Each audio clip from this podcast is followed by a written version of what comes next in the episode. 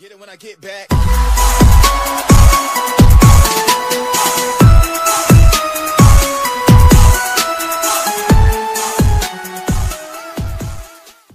Selamat datang di Mapaba, mari pada baca. Weh, hanya di Mari Pada Baca kita bahas tokoh-tokoh Weh. Keren dah. melalui buku. Alias kita bahas Seri toko. seri buku saku tempo kita habisin pokoknya semuanya. Habisin. Habisin. Bahas uji tukul ya. Ya mau ulang tahun ya? Udah Iya ulang kan? tahun. Udah ulang tahun. Udah, ya? udah ulang tahun. Udah, Sayangnya kemarin kemarin Ah, udah kelewat momennya. berarti tahun depan Iya. kalau masih ada apanya? Ya wujud Uji tukulnya kan. Wah, parah. Oh, parah. Dark jokes. Oh, parah lu. Dan baru episode kali ini kita langsung ngebahas bukunya ya tanpa tandeng aleng-aleng. ah tapi bukan bahas wujud tukul Iya. buku apa?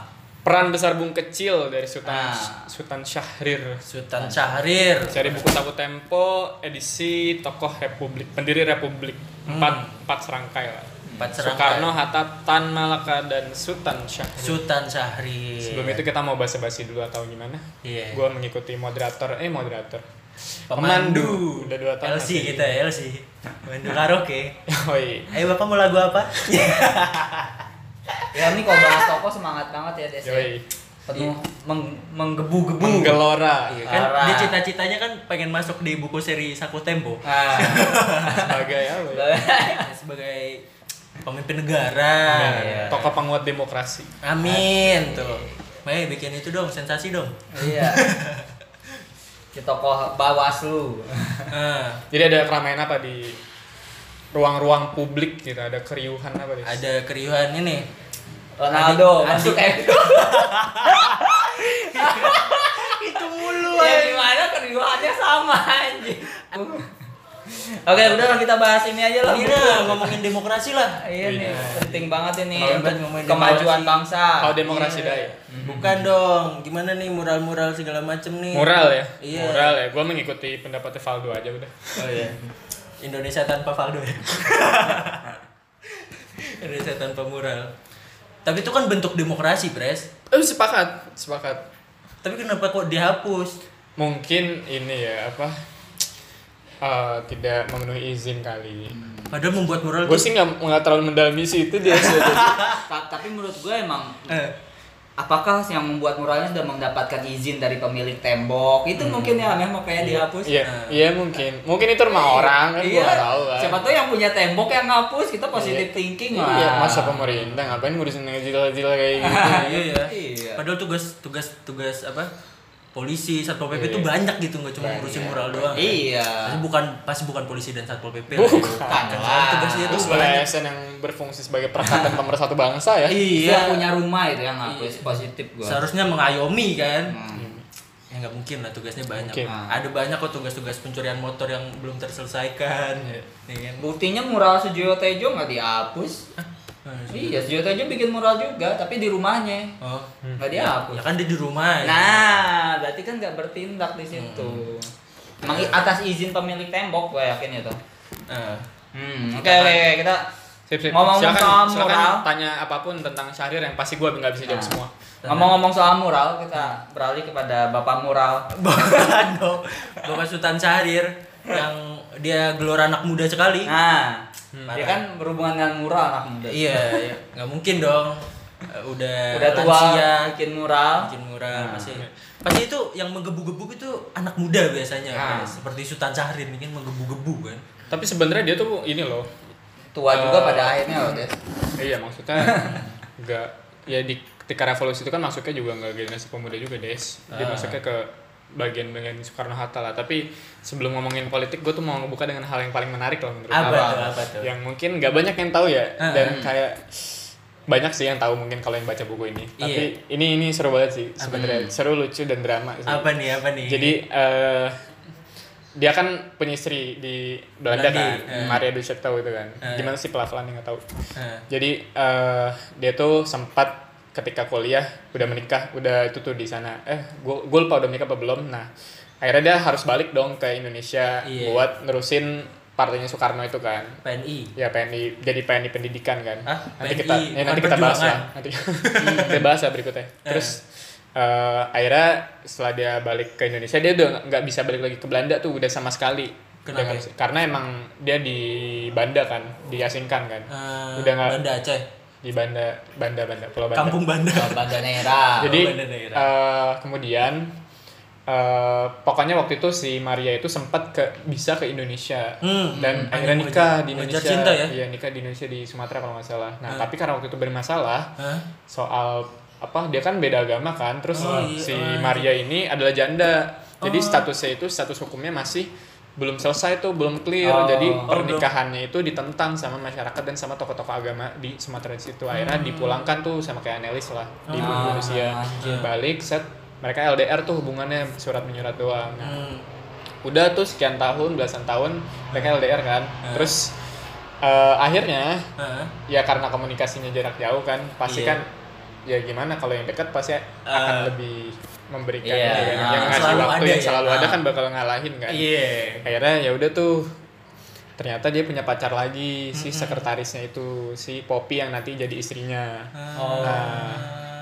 Waktu itu pas dia udah jadi perdana menteri Heeh. si siapa Maria. perdana menteri India Heeh. kan waktu itu dia berdiplomasi beras itu kan yang ngasih setengah Oh iya, iya, kan. tahu, tahu. gara-gara itu Nah. Syahrir diundang tuh di India Ke ke, India. Nehru diundang sama Nehru kan Heeh. nah si Nehru tuh mau bikin surprise gitu Oh iya. Syahrir. Wih, menarik banget. Banget kan dia mau Menarik ngundang dia bikin surprise buat Syahrir Syahrir Heeh. datang ke Undang. India undang Maria Iya. di tar di menarik banget gak? Menarik banget gak? Ini belum bagian menariknya banget loh. Oh iya iya iya. iya. Terus dia eh, diundang lah tuh ke ke dijemput langsung di bandara langsung dikasih kejutan surprise ya kan Iya, Ada- dikalungin tuh, di- kalungin ada- kembang. ada Maria nih ya kan udah lama Iya. gak ketemu diketemuin lah sama si Jawaharlal Nehru itu ya kan Ah. si si Ide ya kan si Si ide. si Ide terus ya udah akhirnya ternyata si Sare bawa Poppy juga. Aduh, bayangin cuy. Seakuat apa itu kondisi dan situasi itu kan? Terus akhirnya kayak lu kalau jadi Sare juga si, gue kebayang si carirnya. Akhirnya sih yang tegang terus aja. kayak si Nehru anjing. Ya ya kan? Terus akhirnya di situ eh, sama-sama ketahuan sama-sama kayak merasa gitu loh kayak oh si Sarah sama Poppy dan kayak kelihatan kayak kelihatan akrab gitu loh. Kayak gimana sih sekretaris dan kelihatan kayak terus ya Syahrir karena menghargai kan terus si Maria juga mantan istrinya kan mantan pacarnya gitu mantan orang terdekat dia ya akhirnya Ah. kayak ya keluar tapi kayak harus tetap dihargain lah tetap ditemenin Nah. gitu gitu lah Hmm. nah abis itu ya udah gue gua kayak baca cerita tuh anjing drama banget ya. So- si surprise si si Ide. ide terus ya udah mungkin gak enak kali dia sampai sekarang ya terus gue baca baca set set set akhirnya udah tuh udahan kan putus ternyata abis itu udah lah ketahuan kayak si Maria juga berkomentar gitu lah sudah ada perempuan di sisi mungkin udah banyak yang berubah dari sisi Syahrir juga mungkin karena dia sudah jadi negarawan bukan bukan pemberontak ya kan Nah. terus akhirnya ya udah singkat cerita dia udah lah ternyata lu tau gak dia nikah sama siapa adanya Syahrir Ya. itu gua gua Si Marianya gitu. Iya, men. Wah. gue tuh kayak gue tuh kayak baca cerita nih lah lah lah kan jadi nikah sama si Poppy kan sehari ya Hmm. sekretarisnya dia jadi si Poppy ini gue lupa dia kenalannya referensinya siapa ya. Pokoknya tokoh tokoh pergerakan juga deh gue lupa namanya. Terus tapi Ah. dia tuh kayak bersaudara sama tokoh-tokoh duta besar gitu-gitu juga. Nah salah satu saudaranya si Bu Poppy ini adalah Miriam Budiarjo Hmm. yang pendiri ilmu politik UI itu yang Oh, iya. tulis apa buku pengantaran politik yang biru itu. Hmm. yang dipakai semua mahasiswa itu ternyata saudara kandungnya. Seru banget ya gila. Oh. Tapi sejak itu itu kan hubungan Syahrir dan Jawahir Nehru pecah kan. tapi dia emang banyak di luar di luar iya. Isi drama itu emang banyak mengkritik soal apa ya kunjungan dia waktu itu ke India sih. Dia melihat ada apa ya eh, perilaku elitisnya dari inilah pemerintah India yang baru merdeka kan kayak ngeliat istanya kok megah gitu Hmm. dan banyak hal-hal Hmm. barat gitu yang dia dia banyak mengkritik sih sebenarnya setiap kunjungan Tapi dia sering berantem sama adenya Syahrir. Nah, nggak tahu gua nah gua tuh nggak tahu tuh cerita detailnya kan kenapa kok bisa akhirnya nikah sama adiknya gitu Iya. kayaknya karena adiknya juga studi ke Belanda sih Oh iya kayaknya. Oh, iya. Itu- itu membuat- Ngomong-ngomong buat di cerita awal ya, lah. itu tuh.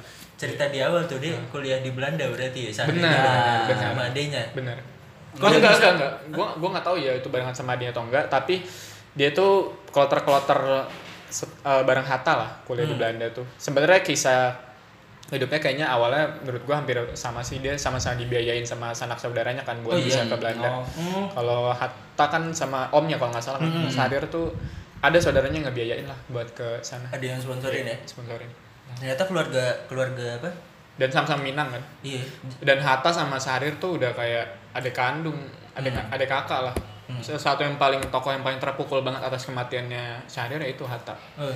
dia depresi banget dari situ karena dia dia bener-bener anak kan kayak gimana ya anak secara ideologis gitu Ah. kayak dia tuh nggak pernah kayak dalam cerita hidupnya tuh selalu selalu dalam satu perahu yang sama lah nggak pernah berseberangan gitu dalam Hmm. ideologi politik Hmm. gitu sama-sama memperjuangkan titik tolaknya Hatta sama Sahrir kan dia memperjuangkan ini kan kaderisasi lebih utama ke Iya. kaderisasi dan pendidikan Ah, lah ah, kalau ah, sama Soekarno kan lebih ke agitasi massa kan Iya, Jadi masa. suatu hal yang perdebatan yang gue ceritain itulah yang Soekarno pengennya ya revolusi itu harus dilakukan sekarang gitu Ah. tapi kalau Hatta Hmm. Sahrir kan maunya mendidik dulu tapi kalau Iya. kata Soekarno itu dilakuin kita baru merdeka seribu tahun lagi kan Ah. apa ratusan tahun kemudian gitu Hmm.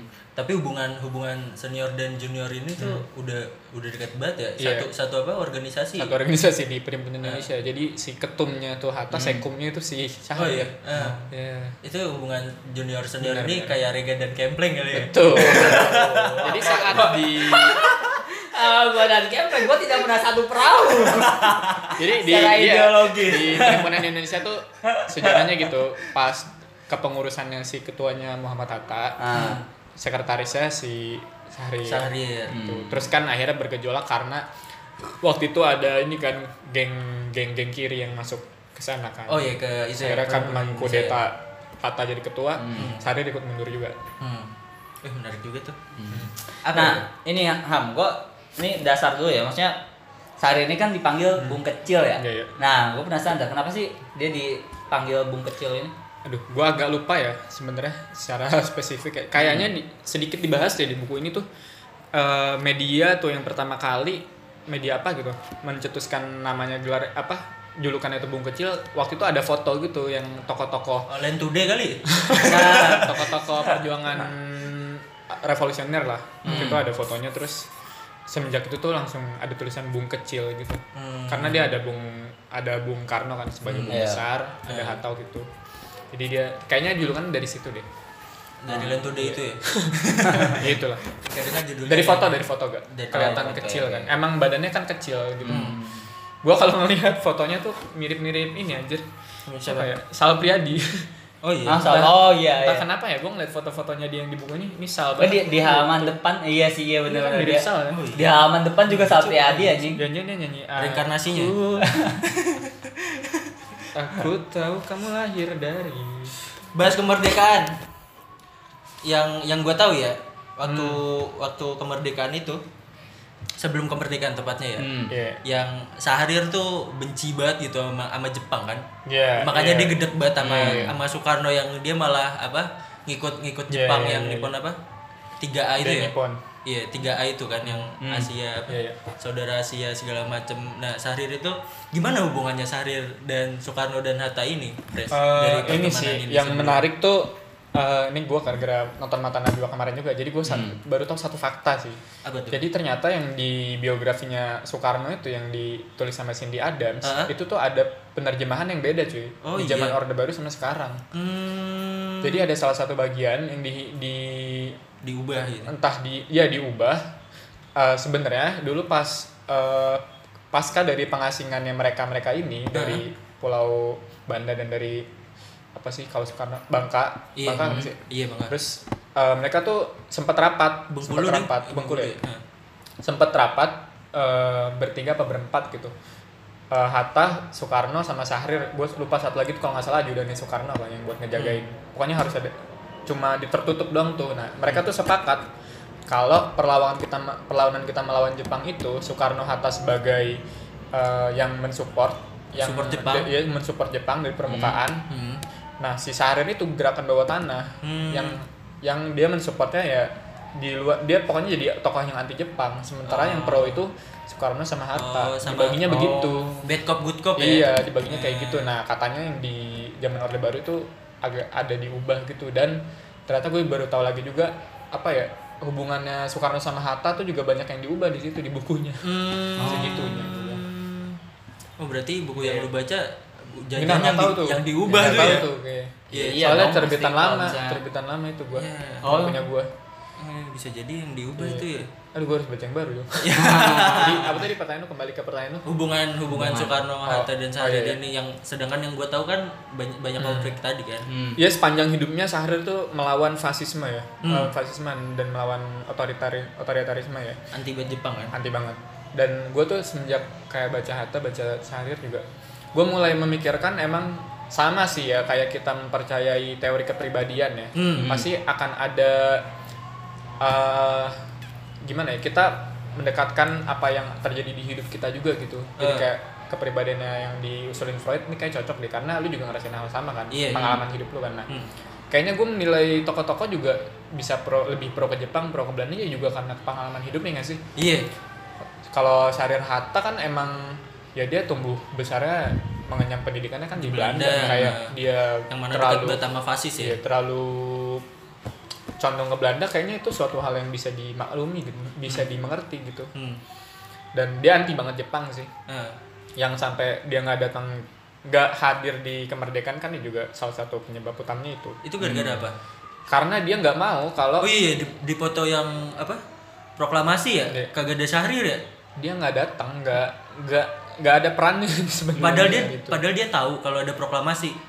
Tahu tahu. Tapi Jadi nggak ceritanya tuh gini. eh orang pertama yang mendengar kekalahan Jepang Oh iya, dari Syahrir ya? Amerika itu Syahrir Di dari radio radio ya? BBC itu. Ah. Dia ngasih tahu Soekarno, "No, Iya. Ini Ah, Jepang. kerap banget. Jepang nih udah udah kalah Kalah. nih. Hmm.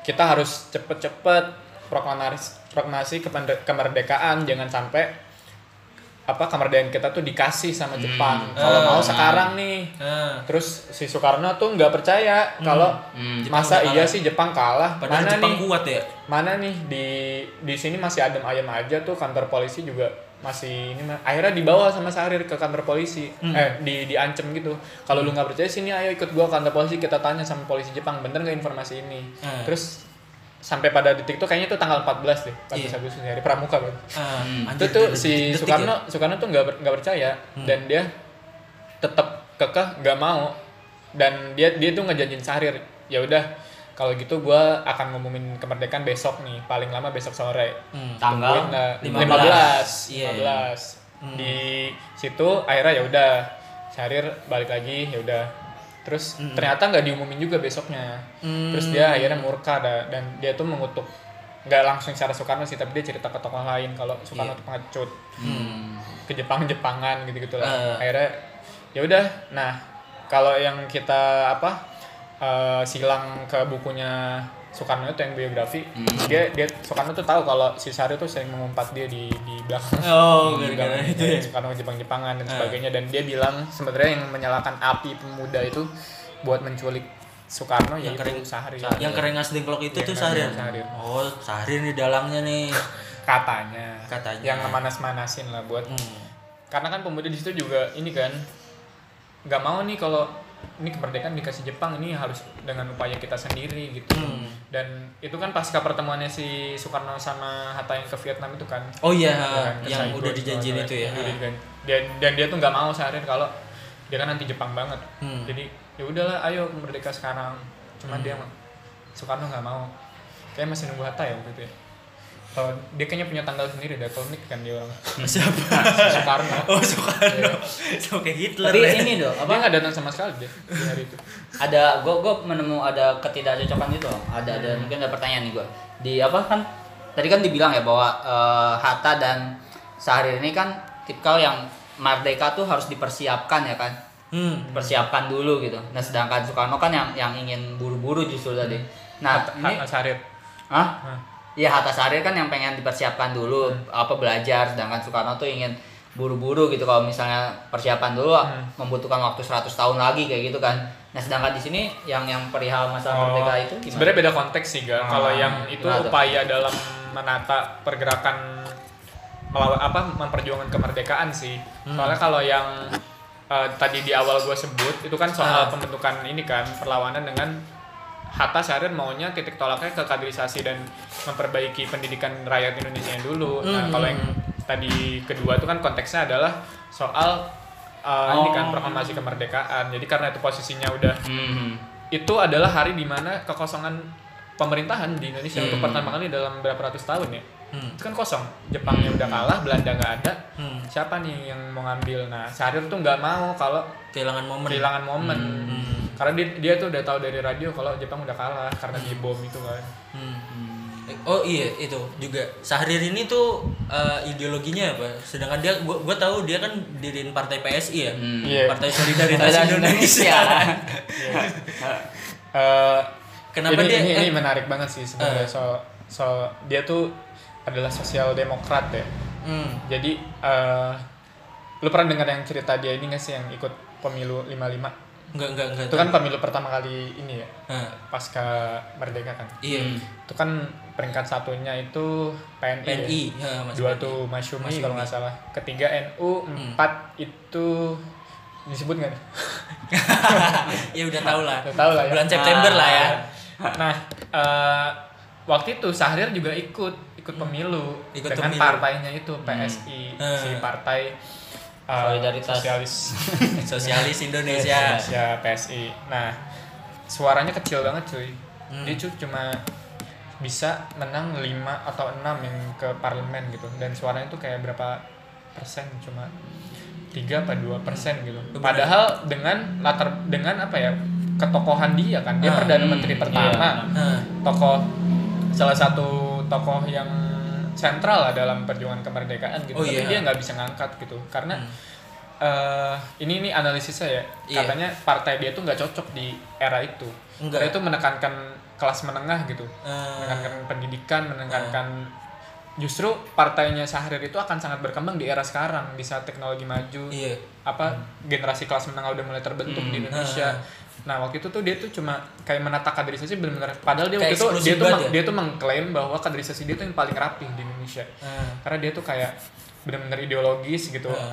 Part apa anggota-anggota itu harus benar-benar dikader secara militan. eh. Jadi kayak mungkin kalau sekarang template-nya tarbiyah kali ya gerakan-gerakan kaderisasi tarbiyah jadi Oh, iya. kayak dia tuh cuma mau menerima nggak nggak apa-apa nggak ma- masanya nggak banyak dia tuh di di hari itu cuma kayak cuma tiga ribuan di saat yang lain tuh udah anggotanya seratus ribu bahkan PKI waktu itu Hmm. Iya. mengklaim jutaan kan Hmm. itu cuma kadernya tuh total cuma tiga ribuan Hmm. jadi nggak apa-apa dikit yang penting kader tuh ngerti ideologi partai gitu Oh iya. nah, dia nekanin hal-hal kayak gitu ya ya tewas lah Hmm. maksudnya kalangan miskin udah diambil sama genjer-genjer Kalau dia diambil kan terus eh, yang nasionalis juga udah pasti dengan ketokohan Soekarno. Soekarno nah waktu itu juga banyak banyak hal yang dipertanyakan sih kenapa tokoh sebesar Syahrir gitu tapi nggak bisa ngangkat Hmm. ngangkat partai itu buat maju dia tuh tokoh sosial demokrat lah Hmm. Tapi itu juga sih, ya gue gue sepakat juga sih karena partai PS itu partai kader bukan partai Iya, masa partai kayak kader, bukan kayak partai massa. genjer-genjer. iya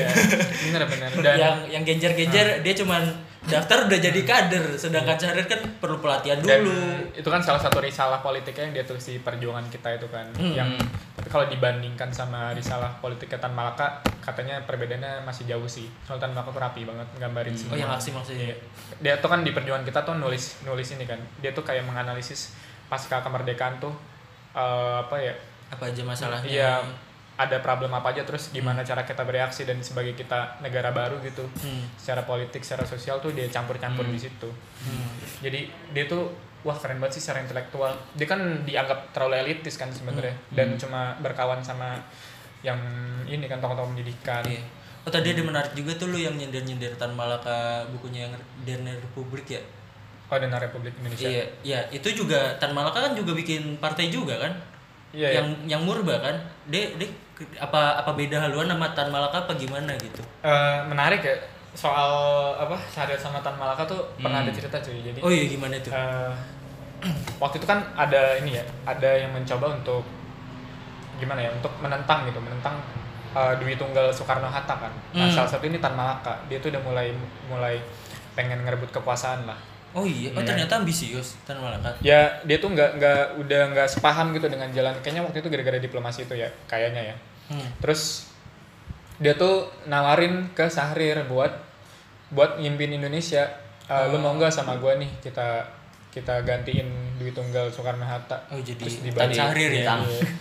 Terus di- dibalikin sama Sahrir. Ah. Dia kan manggilnya engku ya buat menghormati. Kan Oh Minang iya, juga. sama-sama. Minang. Kalau kalau kalau kamu bisa membuktikan popularitasmu sebesar 10% aja dari Soekarno, gua Ah. mau deh ngikut lu. Tapi sayang sekali rakyat tuh nggak kenal lu.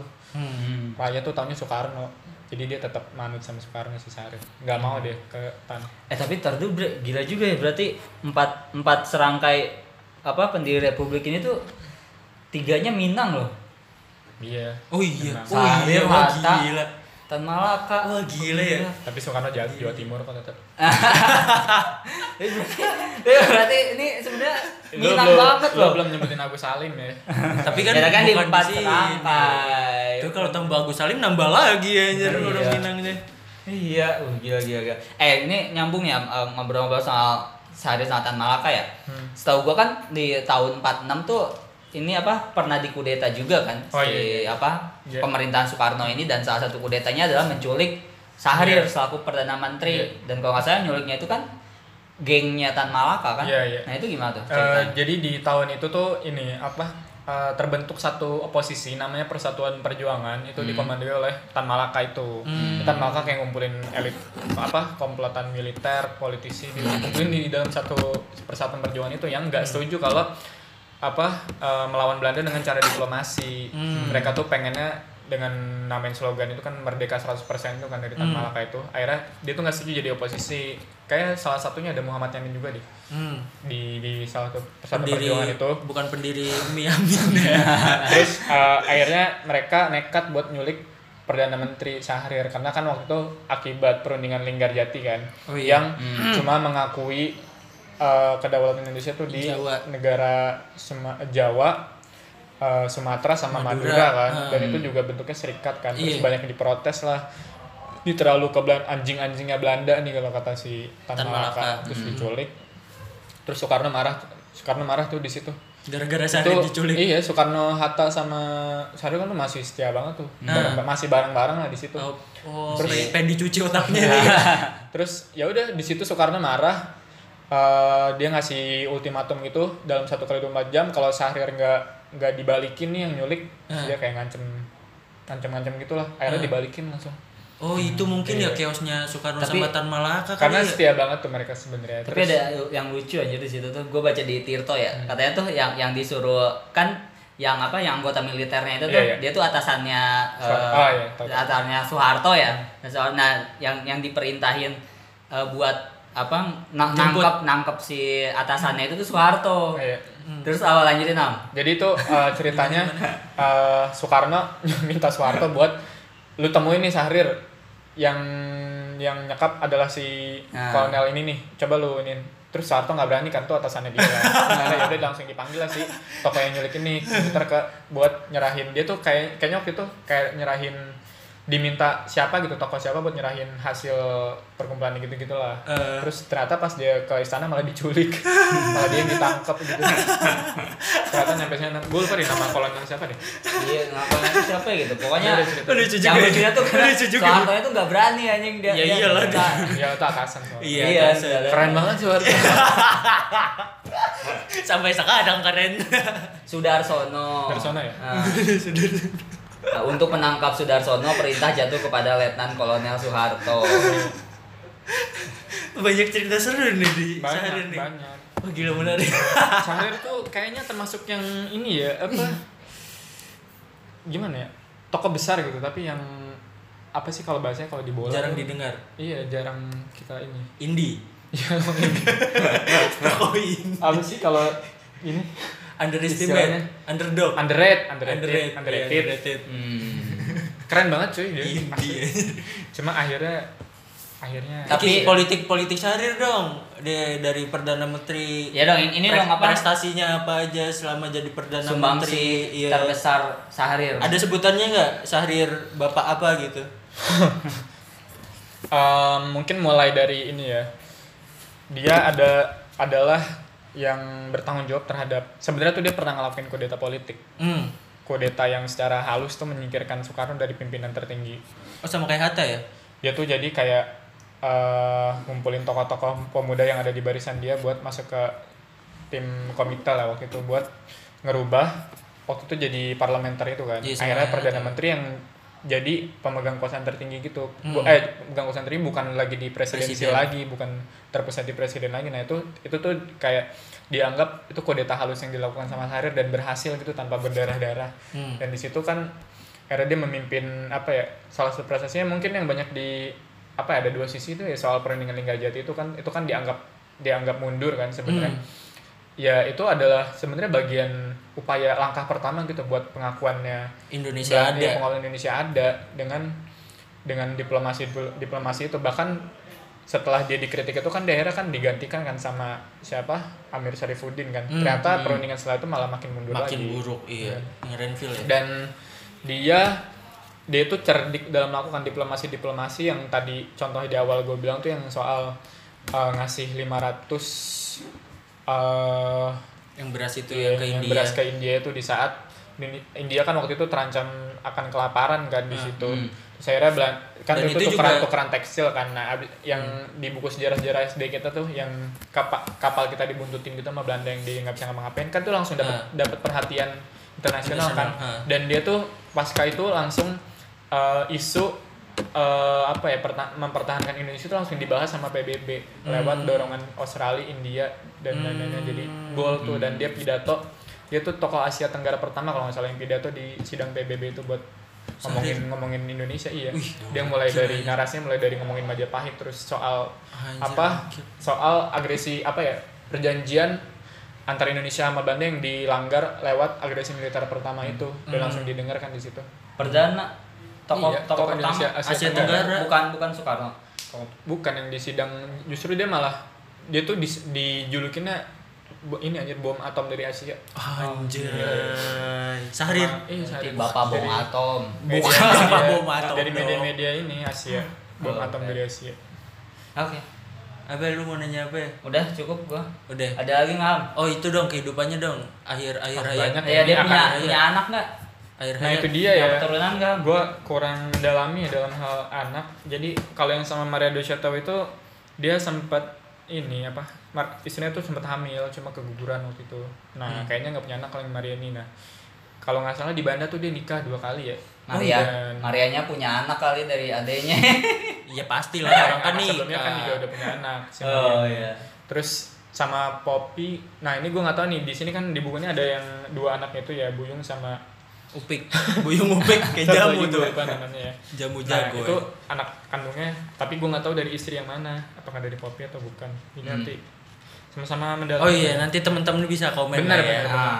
Mungkin yang terakhir Iya. sebagai penutup juga eh, di luar kebesaran Syahrir ya prestasi Hmm. semuanya pada akhirnya di karir karir dia tuh nggak panjang sih menurut gue di politik pasca kemerdekaan ya. Hmm. Setelah pemilu 55 itu ya udah Amsyong udah dan PSI kan mati habis itu.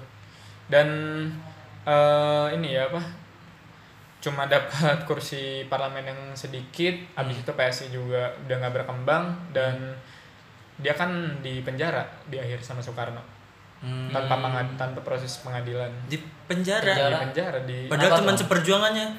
di masuk dia kan dia dia tuh meninggal dalam status tahanan kota loh Oh. Wow. karena kan kalau yang dari buku ini ya eh kita sampai lupa loh nyebut sumbernya loh dari Iya. sini buku satu aku tempo Hmm. Penerbitnya? Eh, ya ini penerbit favorit Penerbit KPG. dia tuh ini apa eh, kalau yang dari buku ini dicurigai pas kunjungan Soekarno ke Makassar itu Hmm. jadi Soekarno sempat kena ancaman bom nah Oh. pernah ada yang ngelapor ke kalau nggak salah Judin Soekarno kalau Syahrir dan siapa gitu mau ngebunuh Soekarno nah karena Hmm. dari laporan lisan itu yang sulit dipertanggungjawabkan ya Syahrir dicurigai terlibat akhirnya dia di penjara di tapi di penjara itu nggak nggak kayak penjara yang kita bayangin sih cuma Ah. kayak dikurung di situ aja gitu Tahanan Kayak- kayak ya. itu kan. di kalau nggak salah kalau nggak salah gitu. di kediri deh iya kayak ditaruh di panti lah ibaratnya Oh. Kayak Jadi koruptor-koruptor diasingkan- gitu kan, penjaranya di enak. situ aja terus ya udah akhirnya dia berobat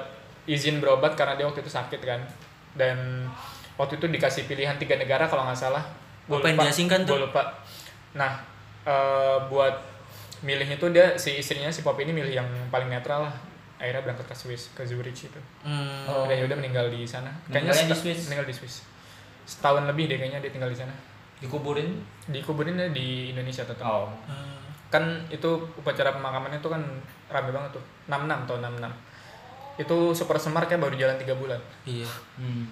Ah sedih banget. sedih banget kan Sedih itu banget banyak kesedihan ya di Nasibnya gitu ya, ya. Gitu banget ya kalau awal kemerdekaan ya politiknya ya. Hmm. tapi Sedih Hatta juga. alhamdulillah ya Hmm. Tapi kan tetap banget sih tapi tetap aja susah bayar listrik, Pres. iya sih iya sih Eh, sedih tuh. sedih sedih banyak Sedih, sedihnya ya Soekarno juga ya Iya, Soekarno juga. Adi tinggal juga tahanan kota Iya, apa karma ya? Gua gitu ya Bapak kita juga sedih loh. Bapak eng bapak kita meninggal di rumah sakit Terakhirnya. Iya. Oke oke oke oke. Ada lagi yang? itu aja sih gue itu Lu- aja udah banyak banget sebenarnya yang bisa diceritain lagi cuma kayaknya waktunya terbatas oh satu ada hal menarik lagi Apa, asli menarik Apa, apa, apa? kayaknya belum banyak yang tahu Iya nih. eh gua gua gua tanya deh sama kalian nih Hmm. Menurut kalian kota mana yang pertama kali memproklamasikan kemerdekaan di Indonesia Kota Iya. Kota. yang Iya, memproklamasikan. kemerdekaan Kan di Jakarta. salah Gua gua tahu. Ah, gua mau jawab itu Rengas Dengklok. Cirebon. Kok Cirebon. Kok Cirebon? Cirebon kan? Cirebon Kok Cirebon? Iya, Cirebon. Hah, kok Cirebon? Cirebon? Kenapa Cirebon? jadi yang tadi nyambung ke ko- kuningan. nyambung ke konflik yang tadi Nah. sebenarnya Kok Cirebon jadi sih? tuh eh, Syahrir dan para pemuda dan geng-gengannya itu kan memaksa Oh. ini kan terus Ah. Soekarno kan ngejanjiin tanggal 15 Heeh. nah waktu itu informasinya tuh kalau nggak jadi nggak sampai ke Cirebon Oh. nah yang dokter Sudarsono itu iya. akhirnya yang salah satu pemimpin di sana ya udah dia tetap memproklamasikan kemerdekaan masanya udah kumpul masa nggak jadi akhirnya Ah. Cirebon merdeka lebih dulu Weh, keren. Tanggal berapa Cirebon? 15. 15 15. Weh, Cirebon. terus nah tapi ini jadi eh, Anjing ditutupnya ceritanya keren banget ini lagi. salah satu ini ya apa yang tokohnya ini si Sudarsono ini saya sudah bersepeda 60 km hanya untuk mendengar Syahrir tidak berbuat apa-apa katakan kepada Syahrir saya akan membuat proklamasi di Cirebon jadi eh, nah ini jadi masih perdebatan juga nih si dokter Sudarsono itu make teks proklamasi yang udah Yang dibikin nih? Syahrir bukan yang mana karena kan waktu itu Soekarno belum bikin Iya. jadi Ah. pakai yang buat Syahrir atau dia bikin versinya sendiri Oh, nah iya. udah gak ada buktinya juga nah tapi kalau dia pakai yang punya Syahrir Syahrir tuh masih inget salah satu Katanya. kalimatnya lah satu kalimatnya gimana kalimatnya? Kami bangsa Indonesia dengan ini memproklamirkan kemerdekaan Indonesia karena kami tak mau dijajah oleh siapa pun juga Udah itu doang. enggak itu salah satu bagiannya Oh, salah satu tapi bagian. manjang gitu katanya lebih panjangnya dari yang aset yang sekarang dipakai lah Oh iya. Oh, keren. Keren kan. Cirebon kemerdek merdekanya Sama. tanggal 15 Agustus. Dia enggak 17 Agustus deh. 15 Ya, Agustus. 15 Sebagai Agustus. penutup lah.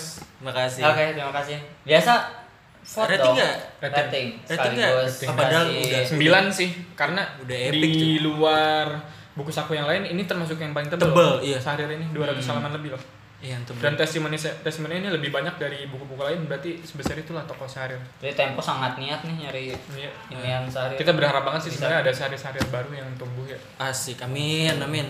Tahanan kota dong endingnya. Bukan tahanan kota dong. jangan dilihat yang jelek-jeleknya dong Iya, yang, yang berani speak up di Iya. PBB. Kenapa harus baca buku Berani ini? speak up di Twitter. Apa harus baca buku ini? Gue udah mendisiplin selama 39 menit. Wih, gila, keren banget. Berarti kayaknya pertanyaan kenapa harus baca buku Oh, berarti- dihapusin aja lah. Berarti ini, lagi. berarti diganti kan lu udah jelasin kan kenapa harus berarti Sahrir di mata lu tuh seperti apa, Pres? Keren, keren banget. Apa dong deskripsiin dong Sahrir apa yang itu bikin menurut gua dari gitu. sosok Sahrir? Iya, Sahrir itu menurut gua adalah Eh, mungkin mirip-mirip Hatta ya. Jadi banyak gagasan-gagasan dia tuh yang melampaui zaman gitu lah. Dan dia bisa memprediksi apa ya? eh, prediksi situasi politik yang akan terjadi ke depan gitu dan dia salah satu tokoh yang kayaknya gue setelah baca Hatta Sahrir tuh gue percaya gitu emang demokrasi yang paling baik sih hmm, dan menentang fasisme otoritarianisme tuh wajib sih hmm. untuk kemajuan bangsa bahkan gue sampai mikir jangan-jangan kalau dulu yang ngambil peran dan jadi pemenang adalah Hatta Syahrir mungkin mungkin ya kita akan jauh lebih maju sih dibanding sekarang Oh, wah ini ya gua ini sih setelah baca-baca biografi tuh kayak beberapa tokoh nih gua gua anggap nih kan pasti ada sisi hitam putih gelapnya juga ya gua Hmm. dua sih yang ini bersih dan menurut gua ini orang baik sih Yang berintegritas ya. integritas dan menurut gua nih orang baik Hmm. kan siapa? Tiga sih, tiga sih, tiga. dan Satu Hatta. lagi, tiga Tiga. sih enggak kalau Syahrir gua belum sih Oh, Satu siapa? lagi, siapa? Dua itu berarti. Hatta Habibie Gus Dur sih Oh. Ini Syahrir? Syahrir ya bisa lah masuk Tadi lu bilang enggak, tiga. tapi yang gue yakin itulah gue kayak Hatta Bibi pede Gus banget tuh kalau dia tuh adalah orang baik banget dan emang kalau nih apa dipercaya lebih lama ya mimpi Indonesia kayaknya akan lebih maju sih Iya. Hatta Sa- Syahrir Dur. flamboyan, bre. kalau di luar yang lain ya banyak sih kekurangannya gitu Oke. Even Soekarno Tapi berarti itu ya, orang baik selalu jabatannya sebentar ya. iya sih Hmm. sayangnya itu di negara kita Iya di negara kita ya. Yuk. Oke. Jadi ini yang udah dua periode baik apa enggak, Pres? baik lah masa nggak baik Kan nunggu nunggu ini ya dulu. episode ini cuma sampai menit 40 aja Oke, terima kasih telah mendengarkan. Dari awal sampai akhir. Tangan sampai akhir. Selamat membaca dan selamat jangan mendengarkan. lupa follow instagram at mari pada baca dan tiktok at mari pada baca underscore Ya. Terima kasih. Dadah.